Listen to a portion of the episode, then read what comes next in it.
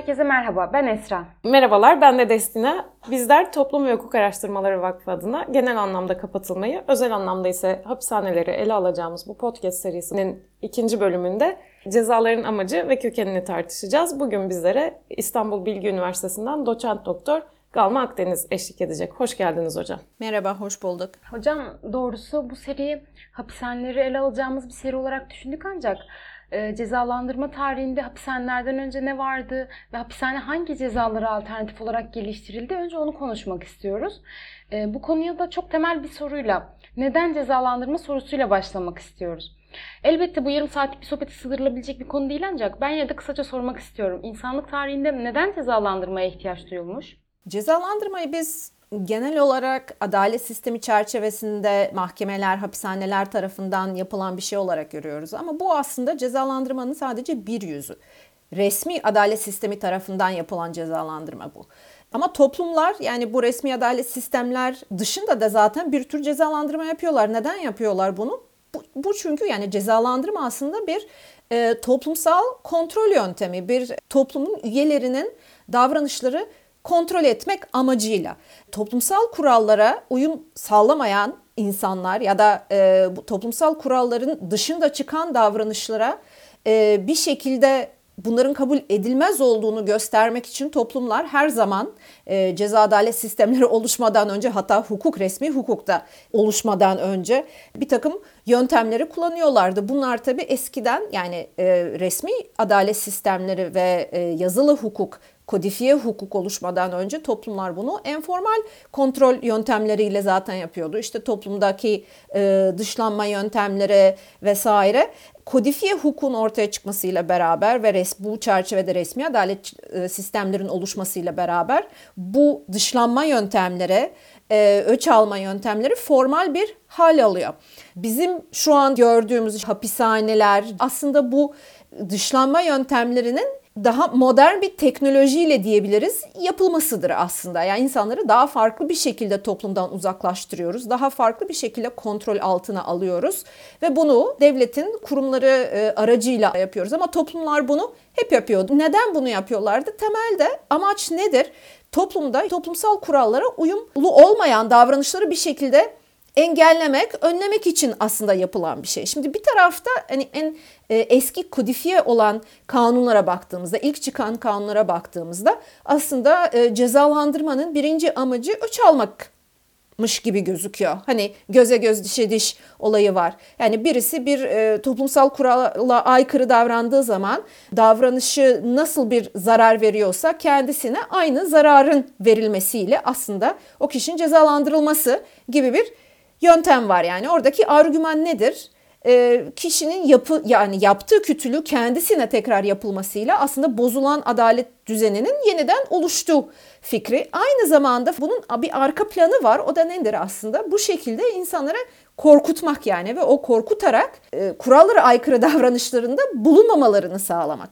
Buna biz modern teoride caydırma teorisi diyoruz. Ve aslında caydırıcılık teorisi her ne kadar böyle adalet adına yapılıyormuş gibi gözükse de aslında caydırıcılık adalet adına yapılan bir şey değil, önleme adına yapılan bir şeydir. Yani aslında kuralları ihlal eden e, davranışları önleme amacıyla yapılan bir şey. Bu anlamda caydırıcılık aslında bir e, faydacı yaklaşımdır. Oradaki amaç sadece öç almak değil aslında daha geniş anlamda topluma bir fayda yaratmaktır. Yani aslında insanları e, suç işlemekten ya da işte kurallara aykırı davranmadan caydırarak topluma başka bir fayda sağlanıyor orada. O fayda nedir? İşte toplumsal düzen diyebiliriz ona.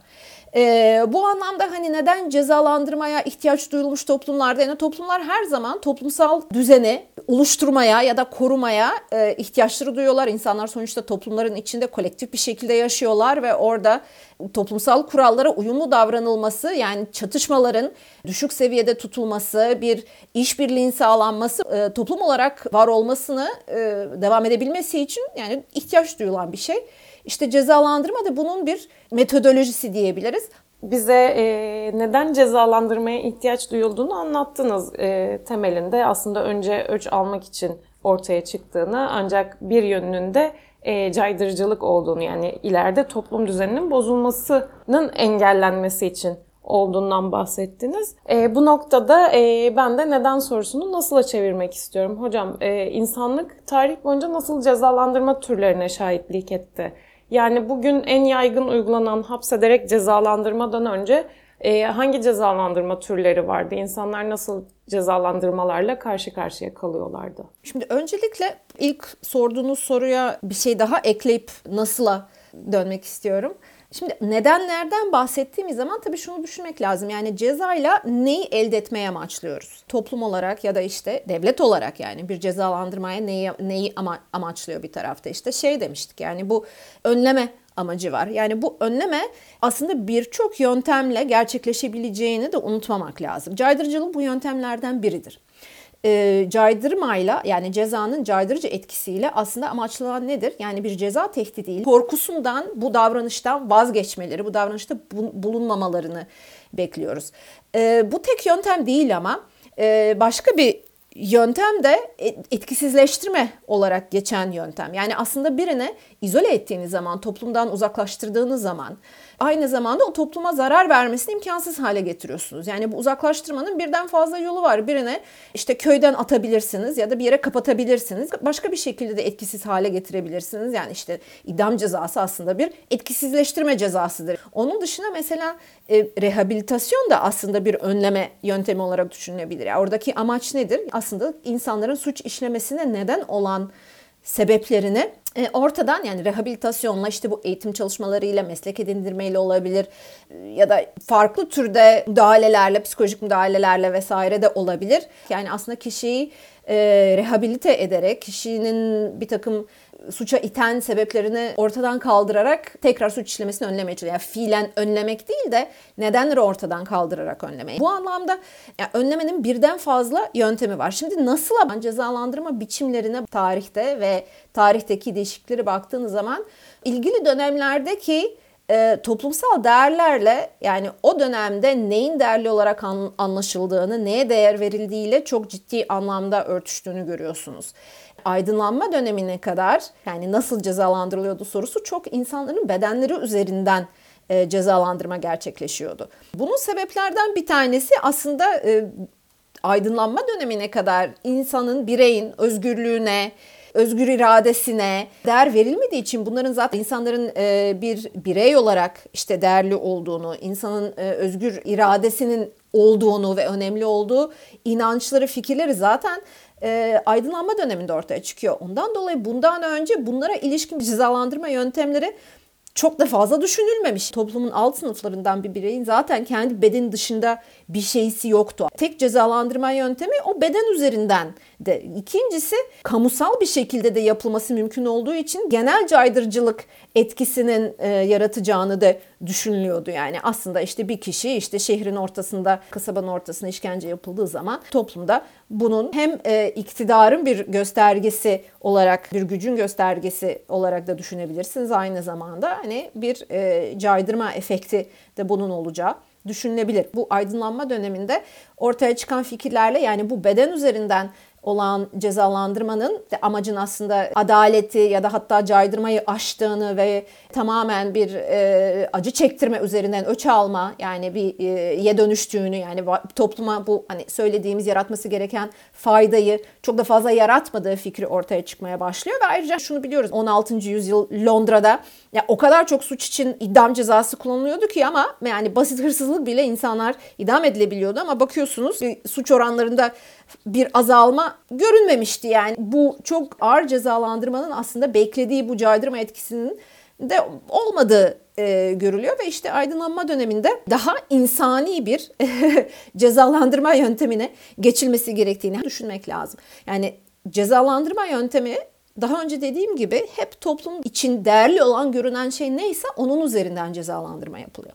Şu anda neden bir hapishane yani hapishaneye kapatmak bu kapatma kavramı neden ceza olarak algılanıyor? Çünkü yani insanların bireysel özgürlüğüne çok önem veriliyor. Çok değerli bir şey olarak hatta belki en değerli bir şey olarak görüyoruz yani değil mi? Bireysel özgürlüğümüzü. Bu anlamda özgürlüğü almak kişiden büyük bir cezalandırma olarak algılıyoruz. Bu sadece özgürlük hani dışarıda dolaşma özgürlüğü de onu sınırlandırdık cezaevine kapattık anlamda değil ki mesela o tarz cezalandırmalar da var. Ev hapsi mesela o da bir tür özgürlüğü sınırlandırma yöntemidir ama birini cezaevine kapattığınız zaman tek yaptığınız şey kişi fiziksel olarak bir yere kapatmak değil kişinin kendi hayatıyla ilgili karar verme imkanlarını elden alıyorsunuz. Yani mesele sadece dışarıya çıkamamak değil, aynı zamanda ne yediği, ne içtiği, kiminle konuştuğu, kiminle vakit geçirdiği, ne, ne okuduğu, ne izlediği, kiminlerle yaşadığı, bütün bunları kararları verme kapasitesi elinden alıyorsunuz. İşte tam da konu bu. Bireyin karar vermesi, kendi hayatıyla ilgili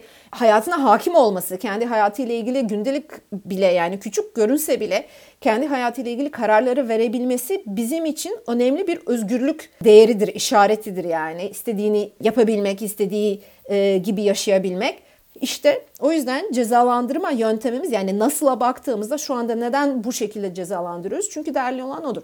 Aynı zamanda mesela son yıllarda dünyada hani bu nasıl başka türde değişiyor. Bir tarafa kapatma bir tarafta. Ekonomik cezalandırmalar da gitgide artmaya başladı. Avrupa'da birçok ülkesinde yani hapishaneler yerine e, gitgide para cezaları artmaya başladı. Bu da belki bir göstergedir toplumda e, toplumdaki değişimlerle ilgili neye en çok değer veriliyor özgürlükten galiba ekonomik cezalandırmalara geçmeye başladık. Hani tekrar değerlerin değişmesiyle beraber toplumda özellikle bu bilgi çağında ya bu farklı tür cezalandırmaları da düşünmek mümkün olabilecektir. Yani şu anda onu belki göremiyoruz. Hep böyle şey gibi geliyor bize.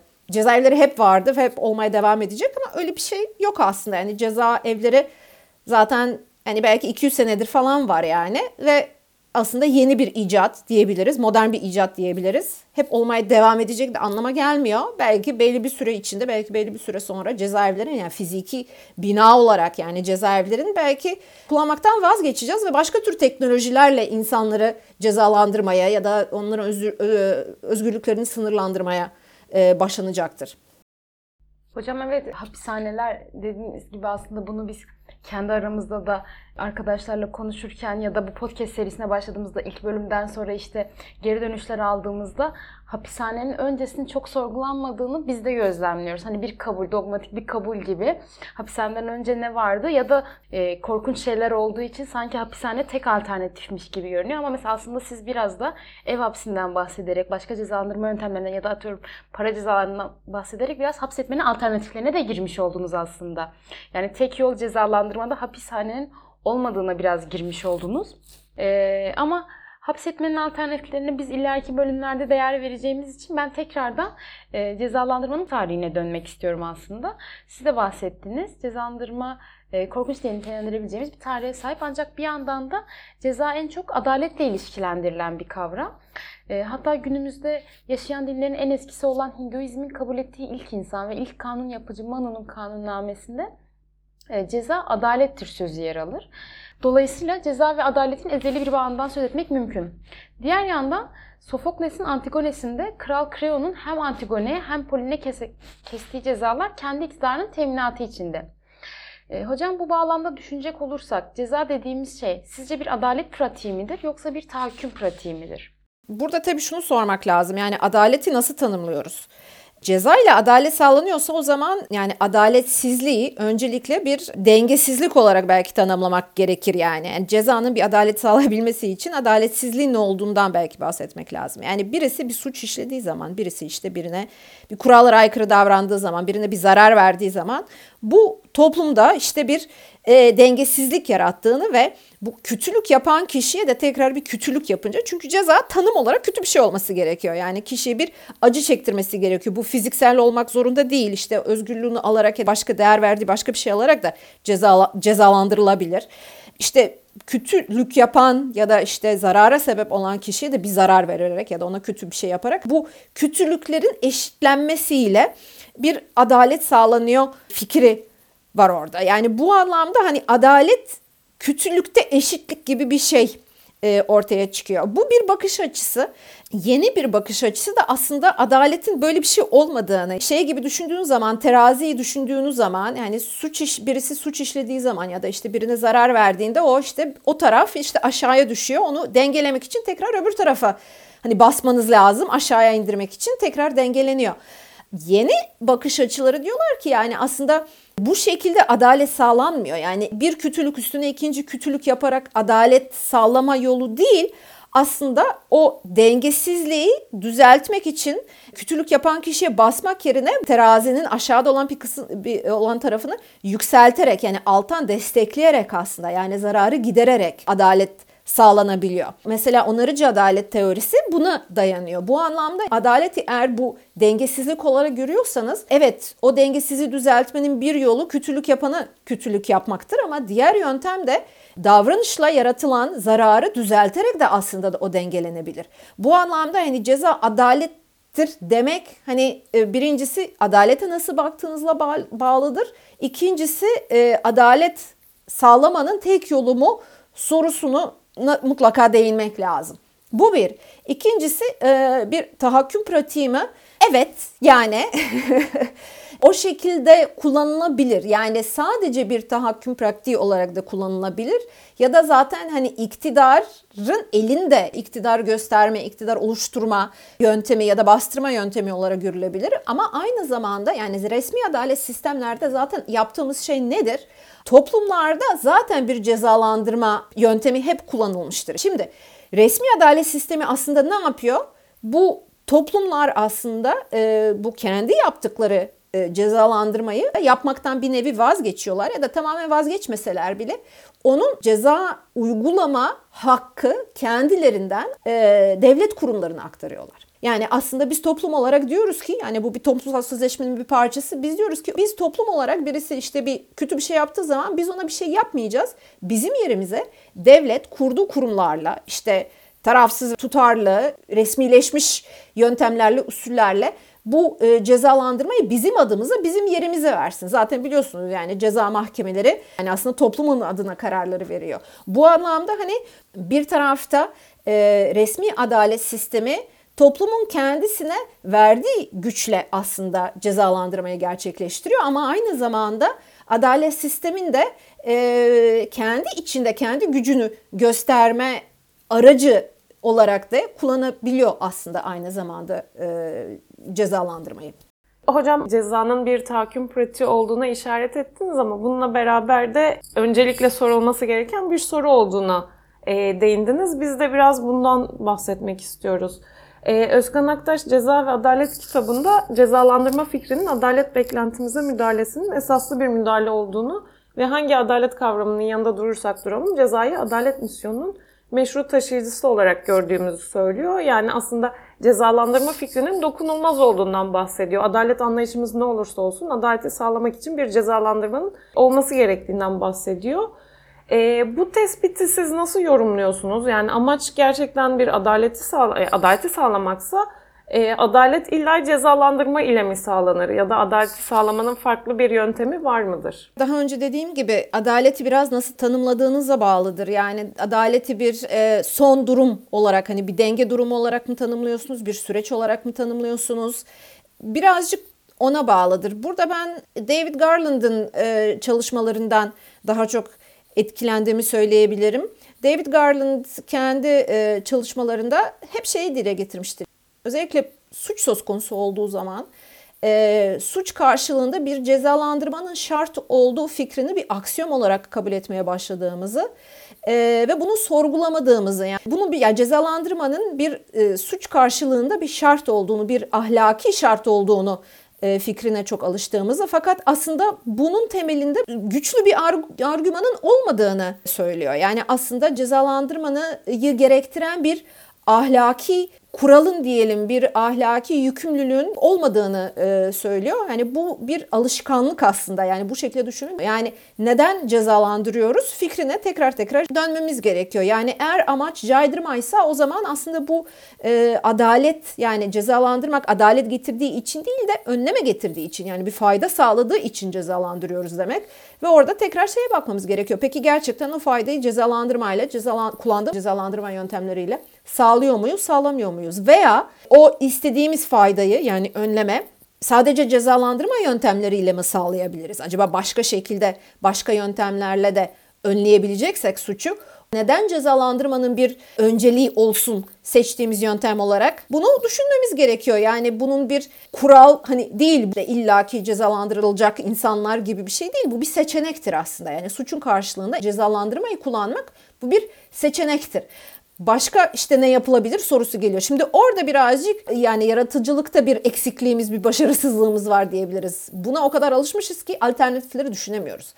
Cezalandırmayı kullanmayacaksak yani cezalandırma ile adalet sağlamayacaksak neyle sağlayacağız? Ya da işte cezalandırma ile ya da işte caydırma ile önlemeyeceksek neyle önleyeceğiz?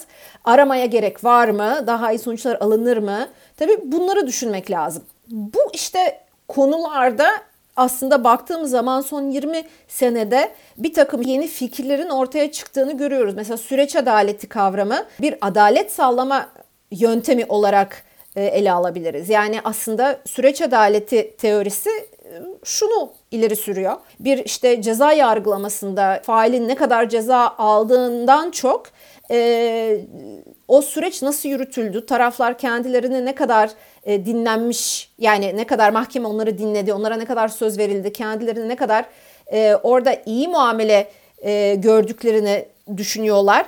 Burada e, araya girip şunu sormak istiyorum size. Dediniz ya aslında süreç nasıl işliyor biraz da ona bakıyorlar. E, son zamanlarda sosyal medya adaleti diye bir kavram da artık ortaya çıktı. Diyelim ki bir e, suç iddiası var ve failin tutuklanması, cezalandırılması da değil ya da yargılanması aşaması da değil, tutuklanması için kampanyalar başlatılmaya başladı e, sosyal medyadan. Aslında tutuklamanın geçici bir tedbir olduğunu biliyoruz. Bir cezalandırma olmadığını da biliyoruz ama o tutuklama artık biraz kitleleri rahatlatır ve sanki adaletin sağlandığına dair bir his oluşturur bir yere geldi. Sizce de öyle değil mi? Şimdi bu sosyal medya adaleti dediğimiz zaman yani şimdi her zaman toplumlar adına olan işlemlerde toplumların taleplerinin yerine getirilmesi gibi bir beklenti her zaman var ve oluşuyor. Şimdi tabii ki diğer tarafta zaten niye resmi adalet sistemi var? Toplumdaki e, farklı taleplerin olabileceğini, insanların tarafsız olmadığı için vesaire. Yani bu eksiklikleri yani kapatsın diye bir resmi adalet sistemi var. Yoksa zaten ihtiyaç olmazdı. Bu tarz talepler oluştuğu zaman ya bu bir nasıl diyeyim bu İngilizce'de slippery slope derler. Buna bir kere girdiğiniz zaman bu kaydırağa yani nereye kadar kayacağınız belli olmaz. Yani bu tarz popülist aslında politikalar birçok sorun oluşturabiliyorlar. Toplum şöyle bir, bir beklenti oluşursa işte o zaman adalet sistemi toplumun taleplerine göre davranmak zorunda kalır. Baskı oluştururuz dersek yarın hangi grup o baskıyı oluşturacak? Ve bir noktada toplumdaki talepler ile resmi kurallar arasındaki sınır ne zaman ortadan kalkacak? Yani eğer adalet sistemi her zaman toplumda kim en yüksek bağırıyorsa onun taleplerine karşılık veriyorsa yani öyle bir noktaya gelirsek o zaman zaten adalet sistemi toplumsal baskılardan bağlı bir şekilde hareket ediyor demek ki ve artık bağımsız ve tarafsız bir şekilde karar veremiyor demek. Konuya bağlı, olaya bağlı vesaire. Bazen diyoruz ki evet bunu ben de destekliyorum. Bir tarafta bunu desteklemeye başladığınız zaman başka tür taleplerin, toplumun farklı kesimlerinden farklı taleplerin de ortaya çıkabileceğini de dikkate almak lazım. Yani popülistik taleplere cevap veren politikalar kim en fazla şey yapıyorsa ona göre olur gibi bir e, sonucu ortaya çıkarıyor ve daha uzun vadede ciddi problemler oluşturabilir. Bir tarafta aynı zamanda şunu diyebilirsiniz. Toplumun içinde zaten siyasi gücü olmayan toplumsal kesimler, zaten bu anlamda e, sözünü duyuramayan kesimler için bu tek yöntem olabilir baskı oluşturma. Tek yöntemi bu olabilir tabii ki. Ama aynı zamanda uzun vadede popülist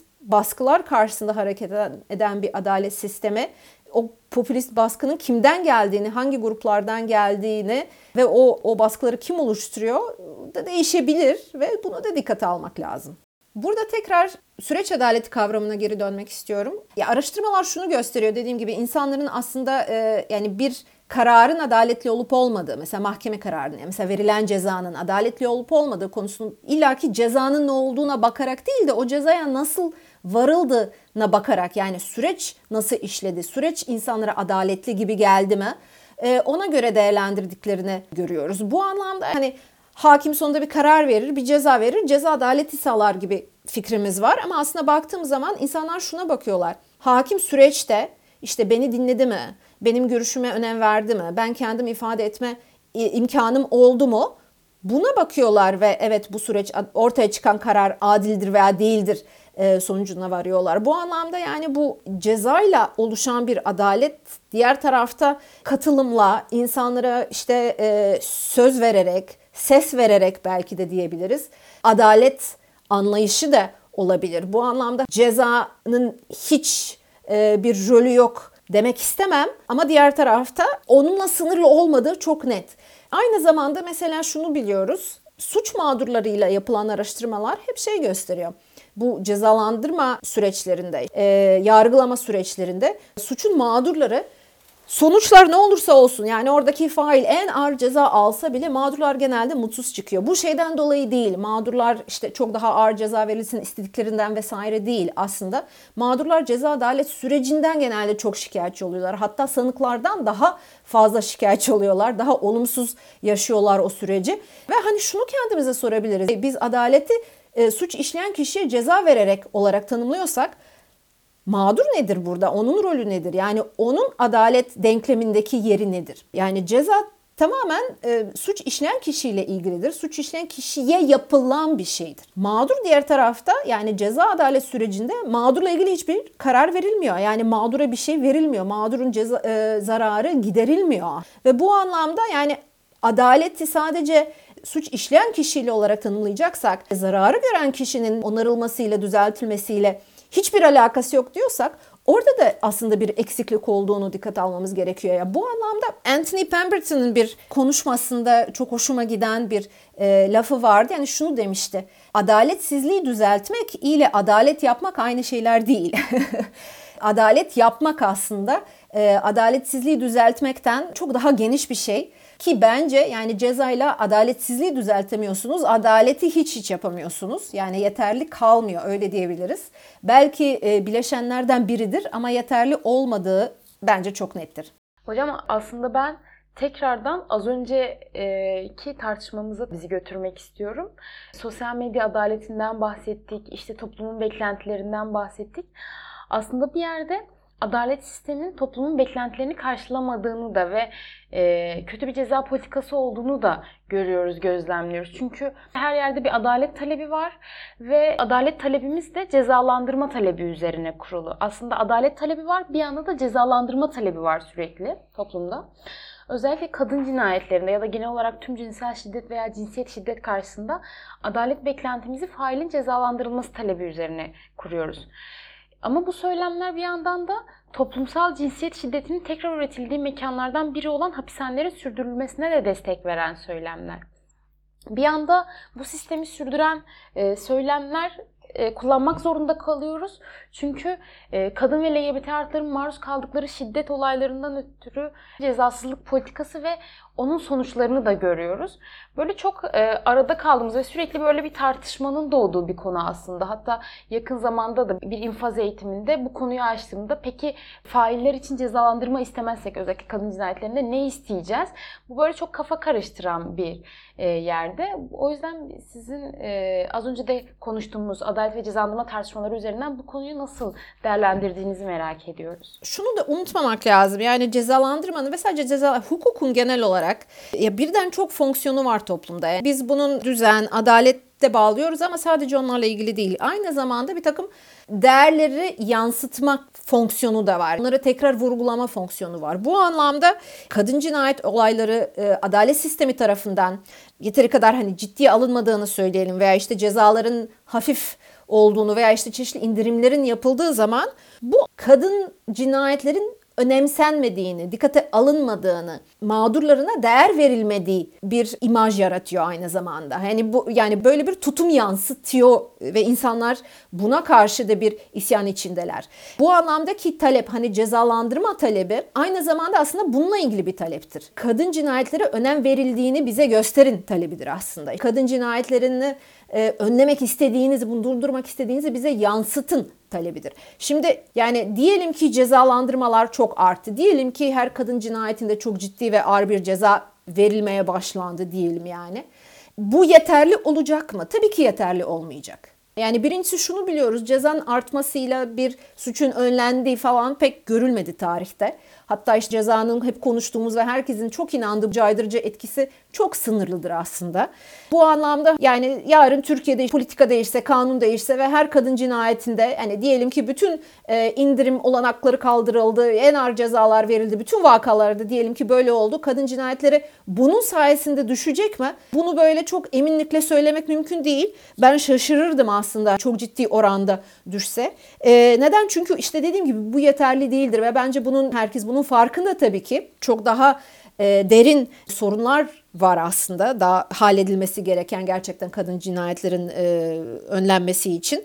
Sadece ceza ile cezaların artırılmasıyla önlenemez zaten. Ama buradaki talep zaten şeydir. Yani önemsendiğini gösterin. Talep bu aslında. Ben en azından o şekilde algılıyorum. Yani bir başlangıç noktası olarak. Ama talepler onunla sınırlı değil. Ha diğer tarafta hani dediğiniz gibi yani cezaevleri hem şiddetin tekrar yaşandığı işte üretildiği mekanlar olduğunu dikkate alırsak yani bu ne kadar anlamlı bir şeydir. Yani cezalar yani cezaevleri zaten hani böyle bir fikir var. Yani birisi cezaevine girecek. Orada 5 sene 10 sene kalacak. Çıktığı zaman toplumda üretken bir insan, kanunlara uyumlu davranan bir insan olacak. Şimdi cezaevi böyle bir sihirli bir yer değil. Siz dışarıdaki hayatla hiçbir alakası olmayan, erkekleri tam sadece erkeklerle e, bir araya getiren, tamamen kapalı, insanın hiçbir karar veremediği, hayatını hiç yönlendiremediği bir mekanda, bir ortamda yıllarca tuttuktan sonra kişinin toplumda tek başına bütün kararları kendi başına vermesi gerektiği bir toplumda bir şekilde üretken ve işte e, şey uyumlu olmasını bekliyoruz. Yani bu kadar yapay ve gerçek dünyayla hiçbir alakası olmayan bir ortamda bir kişinin dünyaya şeyde fonksiyonel olmasını e, sağlayacak bir, bir yöntem olamaz bu. Hocam bugün infaz sistemine baktığımızda da cezalandırmanın daha fazla adaletsizliğe sebep olduğunu ve aslında suçu önlemediğini de görüyoruz. Siz de biraz önce bahsettiniz. Bir de e, biraz önce çok güzel bir şey söylediniz. Cezalandırma adaletsizliği düzeltmediği gibi adaleti de tam olarak sağlamıyor. Aslında bu sebeple söylemlerimizin nedenlerini, e, söylemlerimizin neleri desteklediğini düşünerek ve buna eleştiri getirerek e, bu boyutu tartışmamız gerektiğine inanıyorum. Hapishaneleri bu temelde tartışmamız gerektiğine inanıyorum ben de. E, evet bugün neden cezalandırıyoruz ve nasıl cezalandırıyoruz sorularını cevaplamaya çalıştık. Adaleti sağlamak için yapılan cezalandırmanın aslında tahakküm pratiğine dönüştüğünü de e, tartıştık. E, bu tartışma için sevgili Gavin hocamıza çok teşekkür ederiz.